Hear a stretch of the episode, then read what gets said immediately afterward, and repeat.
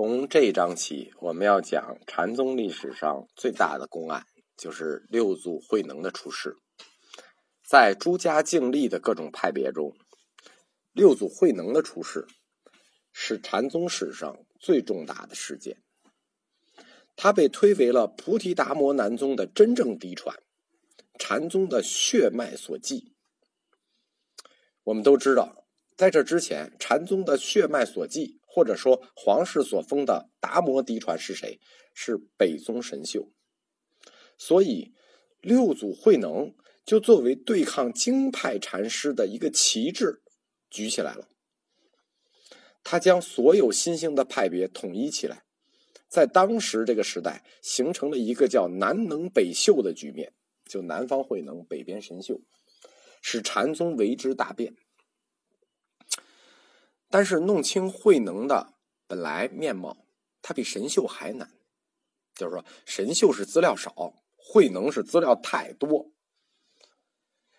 没有疑问的是，慧能在玄泽和净觉这个时代，就已经因为弘忍大师肯定他，就是弘忍大师这个人就特别给弟子特别撑腰。弘忍大师曾经。给慧能一个评语，叫什么？堪为人师，而名闻两经。就当时就是玄泽和净觉他们在给弘忍做徒弟的时候，就已经知道师傅就 高度评价过慧能。但是慧能他的势力只限于岭南，所以当时五祖弘忍称慧能叫做一方人物。第一次系统的去介绍慧能的生平和思想的人呢，是神会。神会请王维，这个不是前唐的诗人王维啊，这是中唐的了。请王维于安史之乱之后，写了一块碑，叫《六祖能禅师碑铭》。后来介绍他的资料还有谁呢？曹曹溪大师别传，这大家都看过。《坛经》，他出现的年代分别是公元七百八十一年、公元七百八十年，都是在一百年以后，差不多。那不到一百年以后，就是几十年以后。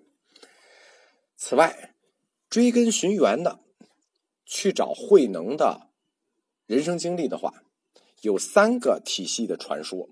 我们只能说传说，因为我们没有确定史料去印证这三个体系的传说。第一个是神会系统，神会系统的传说；第二个是法海系统，法海系统的传说；第三个是。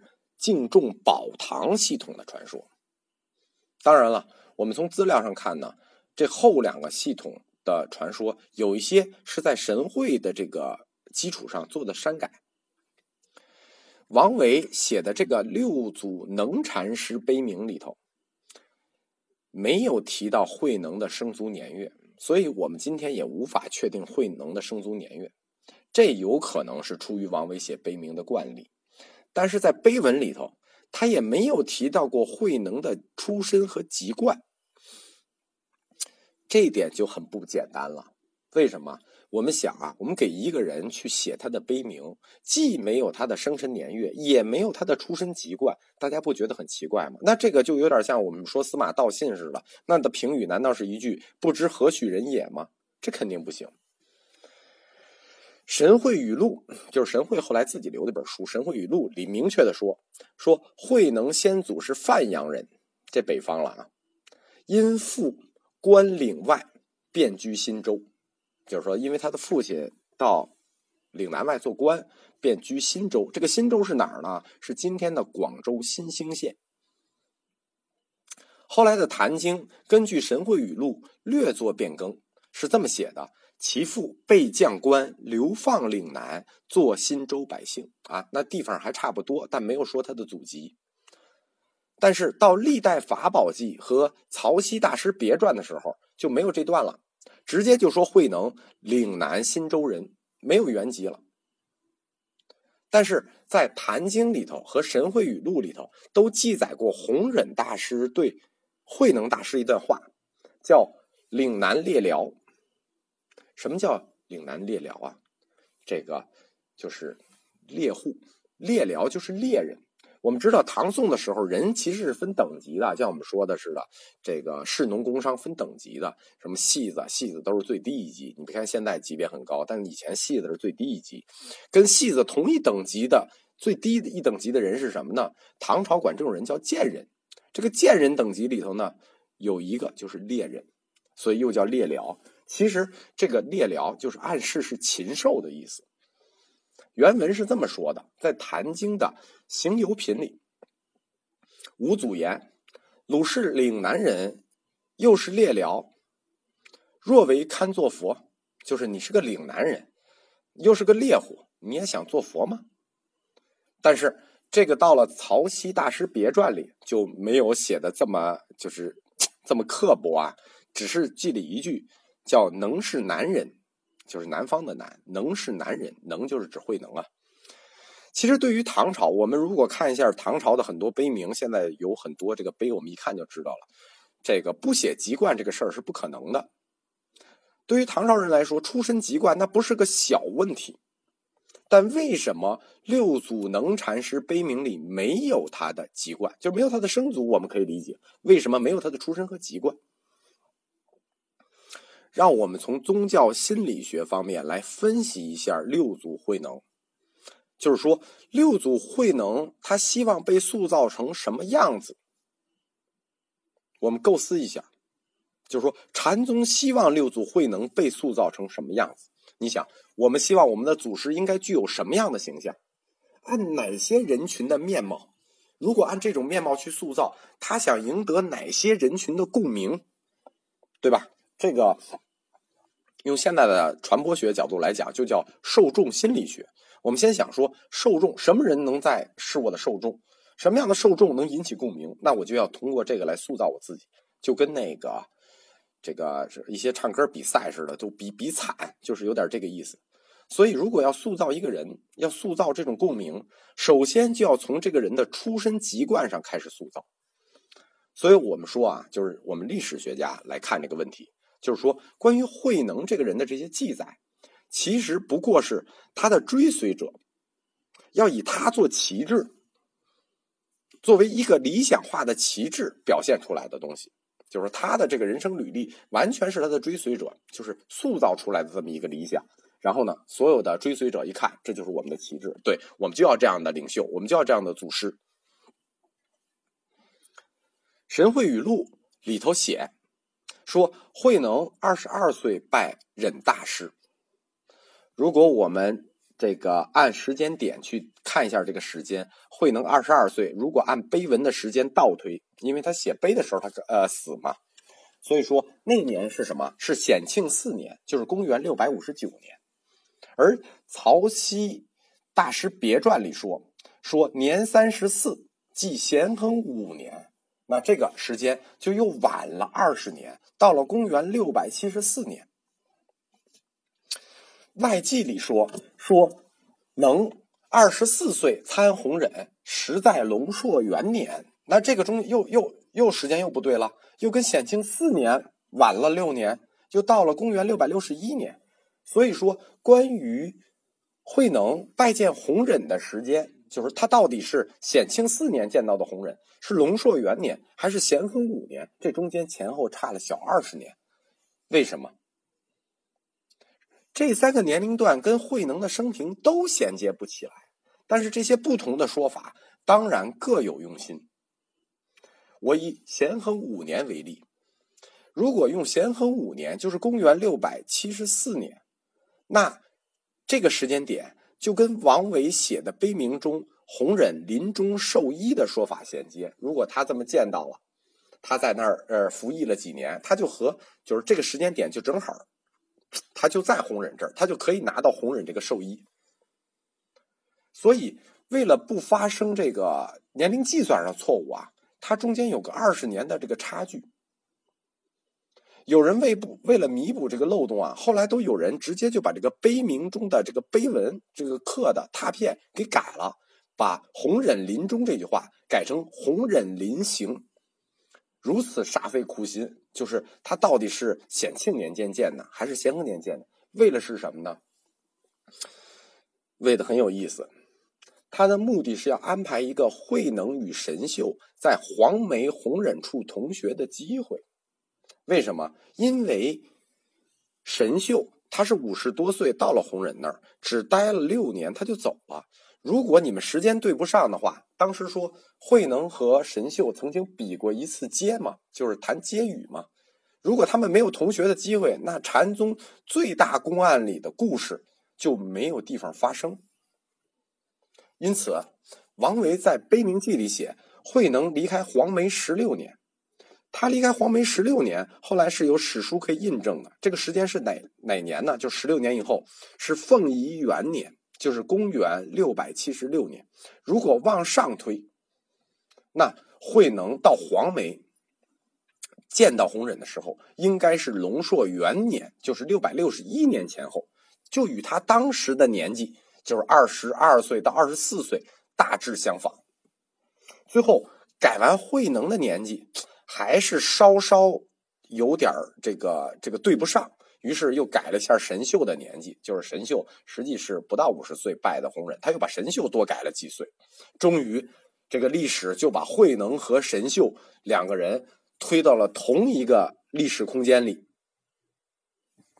因为我们知道神秀入弘忍禅门服侍六年，这个时间段是有的，是公元六百五十六年到公元六百六十二年。那慧能就必须在这个时间点里头也在黄梅。那经过前后这个穿插拼凑，他们终于相遇了。在这个时间里相遇的目的，就是马上揭开我们禅宗史上最有意思的故事。在《坛经》中，慧能与神秀就这样的相会了，并且以比寄语的形式开始来比试解悟的高低。就是什么意思？就是他们比一个寄语，目的是什么？比谁悟道悟的深。这个就是南能北秀思想分化的标志，也是禅宗史上流传最广。普及率最高的故事，基本上是人人都知道。根据坛中记载，《坛经》的记载啊，有四五种。其实现在呈现的版本，我们能找到的就有二三十种，内容其实还是有差别的。大家有的时候不了解，这个有的时候古代的这个话差一个字，意思可能是完全反的。我们根据后来敦煌本的《坛经》，神秀呈给弘忍的寄语是什么呢？是身是菩提树，心如明镜台，时时勤拂拭，莫使有尘埃。而慧能传给弘忍的呢，我们现在就能找到两个。我们不是说有二三十个吗？有代表性的是两个，一个是法海本的《坛经》，一个是敦煌本的《坛经》。法海本的《坛经》，慧能写的这个寄语是这样的：菩提本无树。明镜亦非台，佛性常清净，何处有尘埃？这是第一个版本。第二个版本是敦煌本。敦煌本是这么写的：心是菩提树，身为明镜台。明镜本清净，何处染尘埃？于是，就这次比寄语，就是比谁的解悟高低，谁的悟性高低，慧能胜了，就有了弘忍。应可慧能秘密传授法医，慧能遂成为禅宗真正六祖的故事。事实上，神秀的这个心计可以代表一切传统的禅法。我们看啊，心如明镜台，时时勤拂拭。它的理论基石是什么呢？是心性本净，客尘所染，客尘所染，就是心如明镜台，心性本净。为什么时时勤拂拭呢？因为客尘所染。他禅观的目的在于产垢环境，就是你把这个灰掸掉，环境以求解脱。这种禅观就是从三国以来就是这种禅观啊，其实早就受到批判了。大成的大集经里头就说：一切众生心性本净。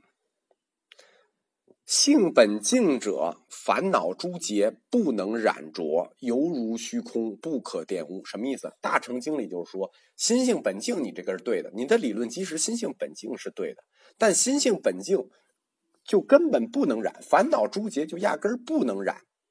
那神秀谈的是心性本净，客尘所染，那还是小乘的那个观念啊，小乘禅法的那个观念。他来了就是说，大乘禅说心性本净。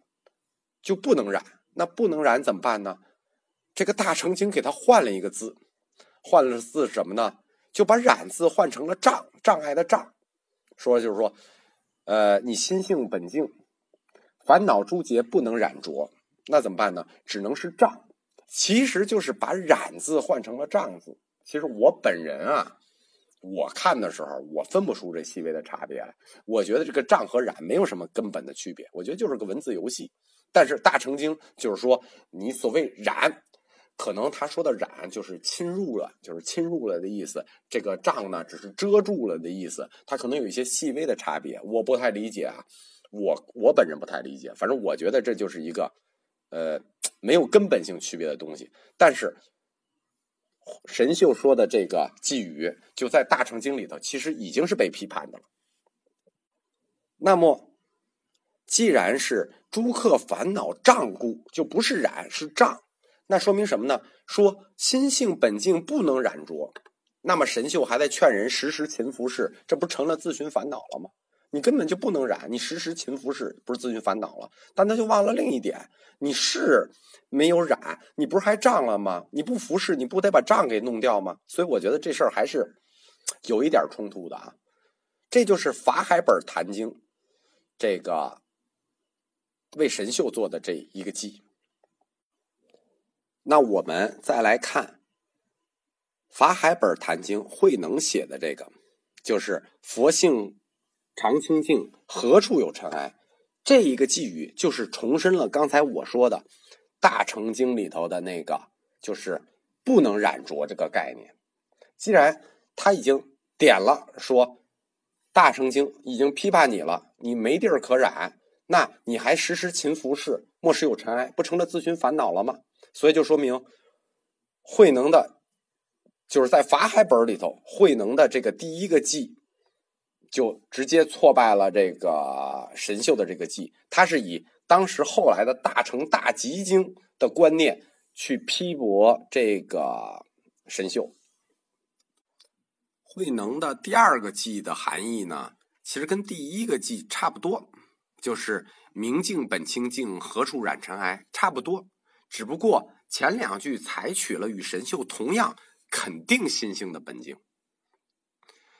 更加突出了静心不可污染的性质。换言之，慧能与神秀的差别不在于心性本净这一个本体论的争论上，就是他们都承认心性本净，而在于这个静心是否能到污受到污染。神秀认为他能受到污染，所以要时时勤拂拭；而慧能认为他压根儿不受到污染，时时勤拂拭这个事儿用不着。所以，实际他们的争论在是否需要时时勤拂拭这个宗教实践上。所以说，如果我们根据法海本和敦煌本来看，他们之间是没有什么冲突和矛盾的，就是没有争议，说的是一件事儿。真正在后来禅宗史上有争议的是另一个版本的《六祖坛经》。这个《六祖坛经》传的不多。这个《六祖坛经》叫做会西本《六祖坛经》。会西本《六祖坛经》成书的时间很晚，它在宋朝的乾德五年，就是已经到了一千年了，就公元九百六十七年。他把两个记压缩了一下，就把法海本所记的。那个慧能的那个语改了一句，压缩了一下，改成什么了呢？叫“菩提本无树，明镜亦非台，本来无一物，何处有尘埃。”虽然只将第一个偈中的“佛性常清净”改变了，“本来无一物”，就是它整个这个句子，整个两两个偈，就核心就是改了这一一句，就是把“佛性常清净”改换成了“本来无一物”。但这一句话的变化，就表现出了两种完全不同倾向的佛性学说。我们给大家解释一下，为什么本来无一物就一下有这么大的改变吧？因为你用“本来无一物”固然可以驳斥有尘埃要勤拂拭的神秀学说，因为本来无一物，你当然就不你是驳斥了神秀，他用不着勤拂拭了，本来就无一物。但更多的是什么呢？更多的是否定了常清净和本清净的佛性本体、佛性心体，本来是佛性常清净啊。你把这句给替成了本来无一物，你不就等于否定了佛性心体吗？确切的说，佛性心体这个东西，作为一个最高本体，就是从哲学上讲，它是最高本体，它是不能用什么染净啊、长断啊、本末啊、有无这种言语去分别的，因为它是就是它是属于叫哲学上的终极本体，它不能用这种词去形容，所以。《坛经》里的这两个寄语的对立，表面上记的是慧能与神秀的寄语。这普通对佛理不理解不深的人，哎，觉得哎呦，好像慧能比神秀强。实际从我们的研究者角度来看，这不是神秀与慧能的对立，这是慧能自己跟自己的对立，是慧能正在自己打自己的脸。即使我们说他的第一个寄语，就是他用大成去驳斥这个。呃，神秀的那个观念的时候，我们也不认为他有理论上的这个，就是说理论上的这个优势或者优势上压倒对方，因为我们不认为障与染有什么根本区别，而且他出的引用的这本《大集经》，这本经叫《大集经》，呃，陀罗自在王菩萨品这本经就是一个不派佛教的这个杂经。它不能作为根本经，就它不具有引用价值，所以我们也不认为慧能他自己在法海本里头去挑战敦煌本的神秀的那个记就有什么胜利的这个这个空间啊。但是历史上大家不这么认为，因为中国人对语言的理解啊，大家一听就觉得好像慧能高一级，神秀低一级，其实完全不是这么回事在当时他们比的寄语里，神秀和慧能是就打平了，应该说。而且，事实上，任何早期的史料文献，就是说我们说宋乾德五年之前的史料文件，压根儿就没这个故事，你根本找不到这个故事。而且，这类传奇记载啊，就是基本上都是《坛经》的这帮作者自我创造的。比如比比比这个寄语的这个故事啊之外，还有一个故事，就是所谓传木棉袈裟的故事，就是弘忍传祖师袈裟给慧能。这个故事的始作俑者也是出自《神会语录》，也是神会编的。神会当时这么写的：说自达摩传慧可开始，以袈裟为法信，如佛受记。因为法虽不在衣上，以表代代相承，以传衣为信，所以袈裟就成为了正法宗旨所在，嫡传之信物。其实中国古代没有这个概念，说我嫡传给你什么一个信物，我也不知道神会是怎么把它编出来的啊。所以《坛经》就编了这么一个故事。可以这么说啊，在其他派别所写的这个禅宗史上啊，大家都把这个袈裟的故事定义成一场闹剧，只有这个神会这一支把它当一个故事正正经经的写，稍上点样子的史料都都不爱写这件事情。因为关于袈裟这类故事，一看就是纯粹的宗派斗争，是神会用来攻击神秀的那么一个武器。后来这袈裟去哪儿了呢？因为闹得太过分了，一帮这个律师、呃，一帮禅师，包括当时朝廷上一帮这个有文化的官员都看不下去了。这个就说你们越闹越过分了。最后神会自己提议。说将袈裟埋进慧能的塔中，就慧能死了以后盖了一个塔。最后神秀自己说：“我把袈裟埋进去，不再传了。”那这个事儿就这么了了。